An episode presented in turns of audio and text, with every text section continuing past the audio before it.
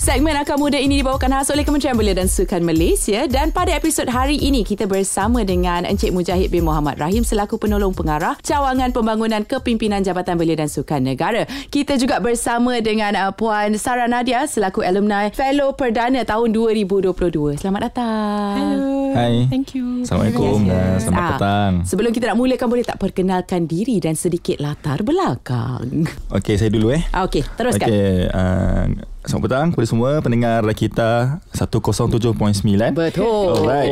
So saya uh, Mujahid Umar Rahim uh, seperti yang diberitahu penolong pengarah di bahagian pembangunan belia Jabatan Belia dan Sukan Negara. Ya. Yeah. Okay, hello semua. Saya Sarah Nadia binti Mak Fauzi, alumni Fellow Perdana tahun 2022. Mm-hmm. Okay. Okay. Ah, Waktu itu kepada Kementerian Pelancongan Seni dan Budaya. Okey. Sekarang saya merupakan setiausaha sulit kepada Menteri Pembangunan Wanita, Keluarga dan Masyarakat. Alright. Wow, banyak soalan boleh kita tanya ni. So, Oh, let's go. I'm Eh. Ah, ready. oh, dah, dah ready, dah, dah ready. Okey, sabar, sabar, sabar. Sebelum kita masuk ke soalan yang nombor dua, korang jangan ke mana-mana. Stay tune di Rakita 107.9. Baik, kembali dalam episod Akar Muda hari ini. Jadi, kita masih lagi bersama dengan Encik Mujahid bin Muhammad Rahim dan juga uh, Puan Sarah Nadia. Jadi, boleh tak terangkan secara ringkas apakah itu program Fellow Perdana? Okey, uh, sebelum tu saya ni first time ni masuk radio ni. jangan Bo- nervous. boleh ke tujuh lagu? Eh, bu- uh, kita tunjuk lagu di ujung. Di Ah, ujung okay, okay, segmen. okay. Ah. Alright. Okay, so untuk makluman semua pendengar ada kita FM. Mm-hmm. So, apa itu program Fellow Perdana? Saya akan terangkan secara definisi lah, I mean teori. Secara Okay. okay. dasarnya, program ni merupakan sebuah program berbentuk mentoring dan juga internship Okay. okay. di mana kita ada fellow yang kita panggil sebagai mentee mm-hmm. yang akan ditempatkan bersama dengan ahli jemaah menteri yang akan bertindak sebagai mentor. Okey. So daripada segi definisi pun dah tahu dah Dah nampak dah Betapa rarenya program ni kan Mm-mm. Sebabnya internship je bukan dengan orang biasa-biasa okay. Orang kata orang bukan dengan biasa-biasa punya orang kan Dengan high level punya uh, individu dalam kementerian Okey. So of course uh, pengalaman dan juga uh, pendedahan yang diterima adalah berlainan dengan orang-orang yang internship biasalah Okey. So, suka untuk saya katakan mungkin 3 hingga 6 bulan dalam program fellow ni dia tak sama dengan 3 hingga 6 bulan dalam program internship yang biasa. Betul. So, yalah tahun ni merupakan tahun yang ke-11 mm-hmm. kita punya pelaksanaan. Okey. Bermula sejak tahun 2013 oh.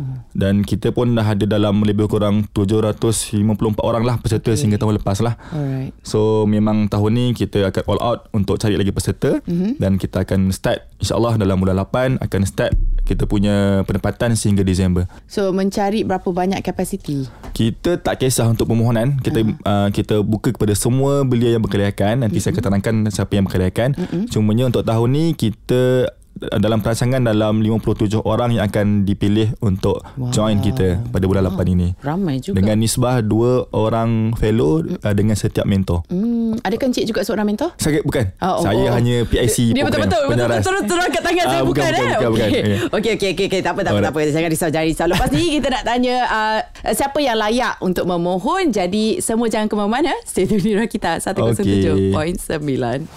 Kembali lagi dalam episod Akar Muda hari ini. Jadi kita nak tanyakan kepada Encik Mujahid bin Muhammad Rahim. Ya, saya. Siapa sebenarnya yang layak memohon untuk fellow perdana ini? Alright, so untuk kami kita letakkan hanya tiga sahaja minimum requirement Oh, oh. kriteria oh, oh. yang yang perlu ada pada pemohon lah. Okey. Okay, pertamanya mestilah warga negara Malaysia. Okey. Singapura, Indon minta maaf tak boleh. Alright. Okey. Keduanya lah mestilah berumur belia 18 hingga 30 tahun. Okey. Yang belia-belia tu pun tak boleh, yang Okey. atas 30 tahun. Dan ketiganya uh, mestilah dalam pengajian ijazah sarjana muda dan ke atas lah sama ada dia master, PhD, better but kita punya requirement paling kurang mestilah degree dan ke atas. Okey. Ada yang call saya uh, abang saya SPM bang boleh ke join? Ah uh, tu saya minta maaf awal memang tak boleh mohon lah boleh, tunggu ah. degree nanti awak boleh Ah, ah. mohon dalam program ni. Alright. Alright So Untuk yang uh, Selebihnya yang Pasal komunikasi Pasal penguasaan bahasa Inggeris tu Nanti kita boleh Sorting nanti Masa Oh, interview Ah, So okay. untuk apply system ni Hanya mudah, mudah saja Hanya tiga requirement saja Yang diperlukan lah Mm-mm. Kalau anda rasa anda layak Jom Ah, sekali lagi saya promo ya. Sekejap. Jom mohon. Ha, dia nak ambil 57 kan tadi? 57 Ah, betul. Uh, Ah, orang, orang. yang akan diambil dalam Diambil untuk tahun ini join lah. ini, betul. Masih ada banyak ruang? Eh, of course. Ah, masih ada banyak Masih mesti ada rumah. lagi mana yang terbaik daripada kalangan yang terbaik lah. Uh, alright. Kalau ada tu saya dah mohon tapi saya tak layak. Ah, Kalau tak Dalam layak- tiga kelayakan tu ah, satu saya tak layak. Pandai-pandai lah. Oh, okey. Pandai-pandai lah. Betul-betul Ah, jangan alright, satu. alright, Ah, tak alright. Okey, boleh okey. disebut. Ah, Ah, itu isu okey. sensitif. Ah. Saya saya saya dapat sini. Ah, awak dapat tak apa simpan simpan simpan. Ah, sekarang ni kita nak tanya satu lagi soalan kepada Encik Mujahid Alright. iaitu kelebihan menjadi peserta fellow ini tapi sekejap je lagi jadi korang jangan ke mana stay tune di Rakita 107.9. Masih lagi dalam episod Akar Muda hari ini. Jadi apa kelebihan menjadi peserta fellow ini? Okay, kelebihan tu saya ceritakan uh, berdasarkan pengalaman saya sebagai pegawai lah bukan Hmm. sebagai peserta. Sebabnya saya rasa uh, peserta lagi lagi Yes, banyak itu pandangan saya Ya, nak- ah, lagi Ah, banyak dia punya apa nak cakap uh, benda-benda nak kongsi tapi pada saya peringkat saya sebagai sekretariat apa yang saya nampak program ni dia merupakan satu platform yang baik untuk anak muda mm-hmm. Mhm. boleh kita untuk terlibat sama dalam uh, pengurusan kerajaan Ya. Keduanya dia akan terdedah kepada kerja-kerja yang dia tak biasa buat. Okey. Ni kerja-kerja menteri. Ah. Dia akan pergi ke parlimen, okay. dia Okey. akan menyediakan jawapan-jawapan parlimen, oh. dia akan uh, schedulekan uh, I mean apa ni jadual-jadual menteri dan sebagainya. Itu oh, benda ni okay. saya rasa peluang yang terbaik dan tak ada mana-mana program dekat Malaysia ni yang menawarkan benda yang sama dengan apa yang kita tawarkan Betul. dalam program fellow perdana lah. Uh-uh. So saya pun ah, sejak du- 2013 sampai 2022 pun kita dah ber- ada ramai alumni yang dah berjaya uh, yang dah jadi ahli politik yang dah jadi E CEO CEO syarikat Wow. yang dah buka bisnes sendiri pun ramai Okay. so itu ini pun antara yang saya bawa ni pun antara uh, alumni yang berjaya lah Wow. yang dah secure job dekat kementerian dia Okay. so maybe uh, Sarah boleh ceritakan lah dengan lebih lanjut nanti So kalau nak cakap pasal kelebihan ni Saya cuba relatekan lah Dengan saya punya pengalaman Ah. As fellow dulu Mm-mm. So bila saya nak cakap pasal pengalaman ni Maybe I can divide it into three things lah Pengalaman Boleh. saya dengan menteri Okey. Pengalaman saya dengan um, Orang-orang pegawai penjawat awam tu sendiri Aha. Dengan pengalaman saya bersama KBS And fellow-fellow yang lain jugalah Okey. So pengalaman saya dengan menteri Waktu tu memang Menteri saya memang sangat open lah Dengan inisiatif uh, KBS ni Dia sangat percaya And she believes in the Apa youth punya pendapat and opinion Oh, lah So okay. when she told when she told me that dia dapat uh, filem perdana ni dia mm-hmm. Ya. sangat uh, in, dia sangat engage dengan kita Ah. yeah. sangat supportive so Okay. each time I ask her a question each time I tak faham apa-apa dia takkan pernah berat mulut pun untuk menjawab oh. dia tak dia akan sentiasa guide saya lah waktu Okay. tu so macam bila kita engage dengan uh, menteri kan mm-hmm. kita banyak open our eyes to a lot of things when it comes to policy mm. when it comes to apa yang kita kena consider bila kita macam nak gubal policy tu sebenarnya Okey. sebab kita selama ni kan kita macam as public Mm-mm. kita yang terima polisi tu. Betul. Kita tak pernah tahu macam kita buat. Mm-mm. So sekarang bila kita at this position as a fellow kita nampak apa sebenarnya apa consideration diorang, mm-hmm. apa yang kenapa diorang decide untuk tak buat tu tapi dia buat ni. Mm. So kita akan dapat like a more global and holistic view mm-hmm. of what it means to run a country lah basically for Okay. me, in my opinion. So bila saya fellow pun saya tak adalah directly terlibat dalam polisi tu. It wasn't uh-uh. me who did the policy Ya, semua ya. tu kan. kan? Tapi adalah dalam proses. Ah, adalah dalam proses tu kita pun join bila dibincang. Hmm. Kita pun nampak macam mana her thought process semua kan. So kita pun lagi matang. Hmm. We don't tend to be so childish about how we see the world lah. Kita pun okay. lagi memahami kenapa kerajaan ambil certain steps and mm-hmm. kenapa dia decide untuk tak buat steps tu. Okay. Ha. Benda tu at the end of the day Uh, kita kena relatekan juga dengan pengalaman saya dengan penjawat awam dekat situ. Okey. Sebab diorang lah yang akan execute menteri tu punya arahan ke menteri tu Ah, punya cadangan. betul. So once kita sit down, Mm-mm. ni shout out to my uh, to all the Motec punya officials Okay. okay. Mm-hmm. lah because at that moment diorang memang baik baik sangat. They sat down with me and my partner waktu tu John. Okay. And they told us everything yang we had to know. Oh. Oh. Macam, okay, kalau daripada menteri, lepas ni jadi ni, jadi ni, jadi hmm. ni. So, step by step dia cerita kat kita orang. Alright. So, uh, bila kita faham apa yang job scope diorang pula mm-hmm. and complement kepada menteri punya job scope, mm-hmm. kita dapat like this different view of macam governance altogether lah. Okay. So pegawai-pegawai ni memang dia saya tu hutang budi dekat diorang lah because without them I wouldn't have had like such a good experience Hmm. dengan fellowship ni. And also kepada pegawai-pegawai pejabat menteri tu sendirilah sebab Hmm. mm-hmm. macam Cik Mujah kata tadi Mm. bila kita follow menteri kita kena tahu menteri tu pergi mana Ya, betul. kita yang kena susun semua tu kan and without their support and help kan memang kita takkan belajar lah benda tu Hmm. mm. so kita memang sekarang ni kalau orang buat joke yang busy kalah menteri tu kan mm-hmm. dah tak lawak dah sebab kita faham busy kalah Hmm. Ah, baru nak tanya tadi. Ah, ah. Busy menteri tu Kita Ah, ah. faham tau Sebelum kata Oh busy kalau menteri Memang weh Memang busy Ah, Macam betul lah. tu baru nak tanya tadi kan sebab you ada experience like first hand on this Ah. Betul, matter. betul. Ya yeah, Ah. So bila orang kata Memang memang kita pun Dulu kita skeptical sikit kan Ah, ah. Sekarang kita macam Oh that's not a joke anymore Memang itu betul Kita lah memang itu apa yang betul-betul terjadi. lah. Ah, saya pun tak rasa apa yang dia rasa. Sebagai Ah, yelah. pegawai pun tak rasa apa yang Hmm, dia- ah, Oh, apa you yang dia ke? Saya just uh, PIC program. Dia peserta. So dia lebih Ah, yelah. on the ground. Ah, ah. Uh, so dia lebih terlibat lebih banyak ah, lebih banyak daripada, daripada saya lah. Mm. Saya Hmm. just uh, selaraskan uh, program ini saja. Hmm. Mm. Mm. So kalau saya nak relate dengan tu Saya ada pengalaman yang bagus jugalah Dengan pihak KBS And mm-hmm. also fellow-fellow yang lain mm-hmm. Sebab tanpa Encik Muja Tanpa mm-hmm. Encik Riza Sekretariat kita orang waktu tu Mhm. mm-hmm. I don't think I would have said that Fellow Perdana tu would have went as smoothly as it was lah dulu kan oh. Sebab diorang memang banyak jaga kebajikan kita orang lah juga Hmm. Aw. So sesiapa yang nak apply ni Jangan risau You would have like very good caretakers Ah. Encik Mujahid ingat nama Ya, dia yeah, Oh. ingat. Walaupun dia bukan seorang mentor tapi dia Lagi-lagi. caretaker. Lawak orangnya pun Ah. Ya, ya, ya. Dia awal-awal dah tujuh lagu ya. Jangan main-main. Ah, Okey. So to be able to surround myself dengan uh, secretariat macam ni and also fellow-fellow lain yang memang hebat-hebat orang tu, mm-hmm. saya pun banyak belajar daripada orang juga because kita orang different backgrounds, we have Yeah. yeah. different ambition. Betul. So Betul. so when we went into this fellowship, kita orang masing-masing rasanya ada different ideas of what the fellowship is going to be about lah. Okay. So kita pun belajar from each other on mm-hmm. how we can grow from that lah. Okay. So macam when you meet them, you akan lagi semangat tau, you lagi terdorong mm. to be better for about yourself. Hmm. Yeah. Macam tu. So kalau saya nak sum up lah kelebihan saya and pengalaman saya and masuk fellowship ni, ibarat dulu before saya masuk fellow tu memang white canvas, blank canvas. Okay. Saya memang dulu tak pernah minat dengan politik, saya tak minat dengan governance tu. Okay. Ah. So reason saya masuk pun sebab saya betul-betul nak belajar oh. sebab I that, for me it was it would have been like the best platform lah Okay. untuk kita belajar sama benda tu kan. And then this pengalaman as fellow ni lah yang mencorakkan, Wow. yang mewarnakan. Ah, so dia keluar dari blank songkit ke canvas bat- tu. batik Saya ke? rasa batik lah. Sebab Ah. saya dulu kan Batik. dekat um, Motek kan. So Ah, saya ah, kena ah. support Okey lah, batik batik Malaysia. lah, batik Semua lah. orang beli batik Malaysia. Jangan beli batik Indonesia. Okay.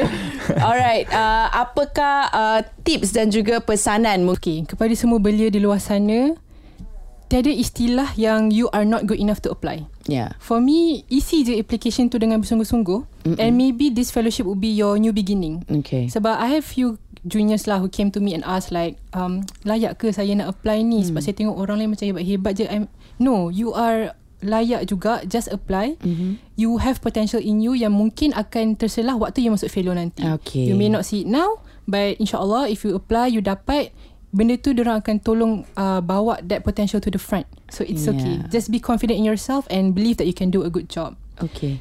And another tips yang I would give, this is very essential juga for me. Mhm. Mm-hmm. Be humble and be be very very curious. Okay. Macam Cik Mujahid kata tadi, fellow perdana ni is such a once in a lifetime punya opportunity tau. Okay. You tak akan jumpa peluang macam ni dekat tempat lain. Betul. Mhm. It's a learning experience yang memang lain daripada lain lah. Mm-hmm. So, with, bila you dapat nanti, ask questions, ringankan mulut, ringankan tulang because you are there to Mm. learn. Mm-hmm. And you tak semestinya learn from menteri saja. You will learn from every pers- every single person there. Okay. So, even even saya nak cakap orang yang apa uh, orang yang jaga kafe Mhm. tu pun mm-hmm. kalau saya borak dengan dia uh, dia lah yang akan cakap oh biasanya menteri nanti akan turun dia oh. makan kat sini makan kat sini makan kat sini so you memang belajar from everyone you yeah. have Yeah. to ask dia jangan sombong lah I Okay. think I tak cakap orang yang masuk ni sombong mm-hmm. tapi a general tip is to always be friendly lah Yeah. and yeah. just ask around Yeah. Alright. Okay, saya just retweet lah apa yang dah cakap. Uh, and Jangan Eh, lupa tambah- like sekali eh. Tambah sikit lah uh, Sebelum anda menyesal Seperti Akila Jomlah join fellow perdana tahun ni That's all Ah. Itu je. Tak ada. Akila tak menyesal sebab Akila dah terlebih kelayakan Ah. umur. Oh, Itu sahaja. Jadi bagi siapa yang masih lagi dalam kelayakan umur Betul. tu, cuba sebab Betul. itu peluang. Saya setuju. Ah, jangan terlepaskan peluang Betul, ini. betul. Okey Encik Muja kita akan bergurau sendiri lagi lepas ini sebab Okey. ada lagi soalan-soalan yang kita nak tanya. Jadi korang jangan Okey. pergi mana-mana. Stay tune di Rakita 107.9. Masih lagi dalam episod Akar Muda hari ini. Jadi uh, dah kongsikan pengalaman, dah uh, cerita macam-macam kan kelayakan semua dah. Betul. Dan kita sampai sekarang dah tahulah memang saya tak layak. Jadi uh, bagaimana cara nak jadi sebahagian dari Peserta Fellow Perdana 2023 ni bagi yang layak? Uh, Alright Bagi yang layak Okay Caranya Bagi- mudah bagi saja semula sebenarnya proses kan. Ah. Ah. Bagi beli-beli yang layak di luar sana Anda semua boleh mendaftar Permohonan sebagai Fellow Perdana 2023 Secara online Atas talian Okey. uh, Melalui laman web myfellow.kbs.gov.my Okey. myfello myfellow.kbs.gov.my Okey. Kita dah buka permohonan uh, sistem open system sejak uh, 10 Mei sehingga oh. 8 Jun nantilah Okey. lagi okay. 2 minggu lah. Mm-mm. So masa yang ada ni jom ramai-ramai kita ke laman web ni dan mendaftar sebagai peserta fellow. Syarat dan kelayakan kita boleh tengok di website juga. Okey. And then nanti di peringkat kami sekretariat kami akan uh, buat pemakan lah pemakan daripada segi esei, daripada segi uh, demografi calon, uh-huh. daripada segi ujian psikometrik okay. dan kita akan shortlistedkan dan kita akan panggil calon yang layak untuk ke uh, final interview Okay. dengan kami secara online jugalah. Okay. And then bila dah lepas semua kita akan panggil untuk uh, majlis penyerahan bersama dengan uh, PMX. Uh, oh. Kalau siapa Ah, Ini yang peluang dia Ah, nak jumpa betul. PMX. Oh. Kalau Lah, siapa yang nak jumpa PMX PMX Ah, yang tak tengok lagi cerita Anwar boleh ke cakap ni? Dia ni boleh tengok live lah. Ni boleh dapat lah, Okay, dapat Ah, tengok secara live lah kan. Kita tengok live Betul. secara Ah. live uh, di penyerahan lah. Hmm. Kalau terpilih Okay. Kita akan adakan pada bulan 8 Awal bulan Ogos Okay. And then dia akan terus start penempatan Sehingga bulan Disember 2023 Dalam 5 hingga 6 bulan lah macam tu Hmm. Okay. Alright Maknanya dia macam ada uh, tiga, empat stage. Tiga. Uh, peringkat kami ada dalam tiga stage Ah, saya rasa. tiga lah kan? Tapisan lah, tapisan. Ah. Dan sebelum ke final uh, temu duga. Wow. dah Banyak lah competition. So saya rasa yang terpilih ni Orang kata cream of the cream Yeah. Yang terbaik ah, kan Wow, gitu. Ah gitu Tapi uh, interview masih online ya? Masih online Interview masih online je, Sebab ada rakan-rakan. kadang ada yang Kita punya salon daripada France Daripada UK Kalau nak minta dia orang balik Ke Malaysia Semata-mata Kesian. untuk Yelah, interview kesian. ah, cost kan. Kita menggunakan Teknologi yang ada, Ah, okay. Oh, Yeah. ya. Bagus dia, tech Ah, savvy. bagus. Ha, ha, Betul. lah. We need more like this, cik. Yes. Macam tu eh. Tech savvy. Especially kat Kementerian Belia dan Sukan kan Ya, dia kena betul. faham. Kena belia sikit lah Kena belia sikit. Ya, banyak pun tak apa. Banyak pun tak apa. Banyak lah, Ah, banyak banyak lah, lah. banyak lah. Ah, Kita Alright. satu-satu geng. Okey, ah, itu saja Itu proses. saja proses dia uh, agak mudah Hmm. dan uh, ada dua minggu lagi kan sampai 8 Ada Jun dua tadi minggu katanya. lagi, ah. Ah ramai-ramai serbu sebab Jom, jom. Uh, sementara Encik Moja dan juga Puan Sarah Nadia membuat penapisan dan juga Rafli agak-agaknya pendengar kita ni ada tak yang uh, boleh join Betul. fellow perdana ini kita nak tanya harapan Hmm. daripada kedua-dua uh, tetamu kita hari ini sekejap saja lagi so stay tune di Rakita 107.9 Baik, akhir sekali dalam episod Akar Muda hari ini kita ingin tanyakan harapan uh, daripada tetamu kita tentang program Fellow Perdana ini. Boleh mulakan dengan Encik Mujahid? Okey, harapan saya mudah je. Mhm. Mm-hmm. Saya harap nanti bila saya jumpa fellow perdana tahun ni, Mhm. mm-hmm. saya tanya dia mana awak tahu program ni? Daripada Rakita. Ah, itu harapan dia. Okey, pendengar-pendengar kita semua please eh, please eh, tolong Ah, eh. pastikan Tolong, anda eh. memohon. Yes, okey. But, uh, saya saya saya saya ada uh, confident dalam harapan uh, Encik Okey. Mujahid itu tadi. Dan juga harapan lain lah okay, Ah, ah. Harapan lain saya Saya tak harap banyak lah Saya harap Siapa yang dapat join ni Dia gunakan peluang yang ada Untuk uh, Majukan diri sendirilah Mm-mm. And then baru dia boleh Majukan bangsa Betul. Negara dan agama Ya, InsyaAllah betul. InsyaAllah. Okey, for Sarah sendiri? Uh, untuk saya sendiri saya sebab saya lah nanti akan kerja directly juga dengan one of these fellows mm-hmm. and I'm actually really excited to see this new batch okay. yang Okay. incoming ni. So harapan saya um, saya harap you guys will come with very fresh ideas mm-hmm. and you guys will come with a very open mind lah. Okay. Harapnya belia yang apply and dapat fellow perdana ni will be people who are very keen and energetic to learn something new. Mm-hmm. And harapnya saya lah yang nanti akan bimbing dia kami sama-sama akan grow together lah in that process. Oh, very uh sweet. Dapat, sweet kan dapat mentor macam ni. Dah apa-apa dah, dah, dah macam Betul. membakar semangat. Nanti kita Saya boleh makan apply. sama Eh jom lah Nanti kita Ah, ah. makan sama-sama Wink Ah. wink Wing-wing kan Okay itu uh, harapan Katanya Sarah juga pernah belajar di France Ya, betul. Mungkin uh, boleh invite belia-belia kita Yang berada di luar negara Maybe in French Ok, ok. Alors bonjour pour les, pour les Malaisiens qui sont en France maintenant. Si vous m'écoutez, euh, allez rendez-vous sur myfellow.kbs.gov.my. C'est Ok, myfellow. Okay. myfellow.kbs.gov.my pour postuler pour ce pro- programme Fellow Perdana. Euh, L'application est ouverte de. Bila buka masa tu? 10 Mei hingga 8 Jun Ah, de 10 mai jusqu'à 8 juin. 8 juin. Et j'espère que je vais vous rencontrer euh, dans ce promo, dans ce prochain promo de Fellow Perdana. Bisous. ah, Faham ya. kan? Ah, Saya takut faham pendengar lah. tukar Kita syarat faham sini. Dekat, dekat ah, tarikh dengan nama program. Ah, tapi harap Benar, maaf di kita benar, benar. kita tak ada subtitle. jadi siapa yang faham, good for you. This is the time for you guys to try it out. Mungkin ada apa ni mereka-mereka yang nak directly dapat information ataupun nak tanya lebih banyak info macam daripada Encik Muja dan juga Hmm. Sarah. Betul. Boleh kongsikan mungkin Instagram, social media. Ingat Ah, dia tak Kena buka dulu Ah, tak apa, tak apa. Oh. Itu Okey biasa lah, saya terjadi. lah, Ah, saya. awak Sebab dulu. Saya belia yang pakai Instagram kan. So, Tech savvy kan? No, tech savvy. Tech savvy. So kepada pendengar-pendengar Rakita 107.9 yang nak tanya lebih lanjut, boleh hubungi saya dekat Instagram Sarah Nadia underscore. Okay. My LinkedIn Sarah Nadia Muhammad Fauzi. Okay. Or you can even call me directly. Uh, you can go to KPWKM punya directory mm-hmm. and you can call me directly on my line lah okay. or Okay. email me at sarahnadia at kpwkm.gov.my. Okey, ada Twitter tak? Ah, mungkin Ah, Cik Twitter. Moja ada sebab dia RT tadi. Oh Allah. Saya private, saya minta Ah, Okey, maaf. tak apa. Pa- ah, Okey, eh, cukup dah, cukup dah. Cukup, Info-info tadi dah cukup dah untuk nak tanya macam-macam info lain. Okey, Encik Moja? Okay, untuk saya uh, unformalnya uh, Mujahid Muhammad Rahim. Mhm. Mm-hmm. Dan kalau you untuk formal, uh, office punya line, Okay. you all boleh email kepada myfellow at kbs.gov.my. Okey. Apa-apa lah. ada isu sistem tak boleh login Ah. ke, isu pertanya- uh, pertanyaan lanjut ke, boleh email kepada saya lah. Okey, jadi uh, social media tu termasuk Instagram dan juga Twitter eh? Sebab tadi Bet- RT kan? Ah, banyak belia kat Betul, Twitter ni Banyak belia kat Twitter Dan banyak persoalan Twitter saya sebenarnya 10 orang nak tanya follower. dekat Twitter Cukup je Ah, tak cukup belia ni. Tak cukup belia Tapi Try tak apa, tak apa harder. Mungkin lepas ni uh, Dia lebih belia Bila ada orang yang approach Okey. Twitter untuk menanyakan uh, Soalan-soalan kepada beliau Okey okay. Okey. Terima kasih kerana sudi Terima meluangkan masa kasih. Bersama Thank you so kami much Untuk for episod having us. Akar Ha. Muda Hari ini ah, Jadi sebelum kita pergi Tadi Encik Moja ada nak tujuh lagu ya Lagu apa tadi permintaannya tadi tu? Ah, lagu apa? Ah, sebelum Oh. Ah. kita tutup. Ah. Boleh ke? Boleh, apa okay, tak lagu Tiara boleh? satu. Ha? Ya. Tiara. Tiara? Ah. Daripada siapakah? Siapa kan ni? Alah, lupa. Ha, macam mana buat tujuh lagu tak ingat penyanyi macam mana ni nak tolong Ingat lagu ni. je. Ah, fikir balik, fikir balik nanti kita akan mainkan lagu yang uh, pilihan Encik Moja lepas ini. Ah, ada apa-apa ucapan lain? Uh, kepada isteri saya yang tengah memandu. kepada mak saya kat rumah tengah masak. Dengan ucapan, tengah buat apa tu? Kepada semua yang mendengar Keep yourself hydrated eh, Panas sekarang ni Ah, ya, Minum betul. banyak-banyak eh Ah, sebenarnya kawan-kawan you di France pun boleh dengar kami juga secara streaming. Betul juga yeah. Kawan-kawan saya di France Baliklah cepat Saya rindu ni Ya. Ah, itu dia ucapan daripada mereka. Alright, terima kasih diucapkan kepada tetamu kita hari ini kerana sudi luangkan masa untuk Akar Muda. Terima kasih juga kepada Kementerian Belia dan Sukan Malaysia kerana membawakan segmen Akar Muda. Alright guys, stay tune untuk episod seterusnya dan minggu akan datang. Korang juga boleh dengarkan kembali episod-episod Akar Muda di podcast rakita.my. Stay tune di Rakita 107.9.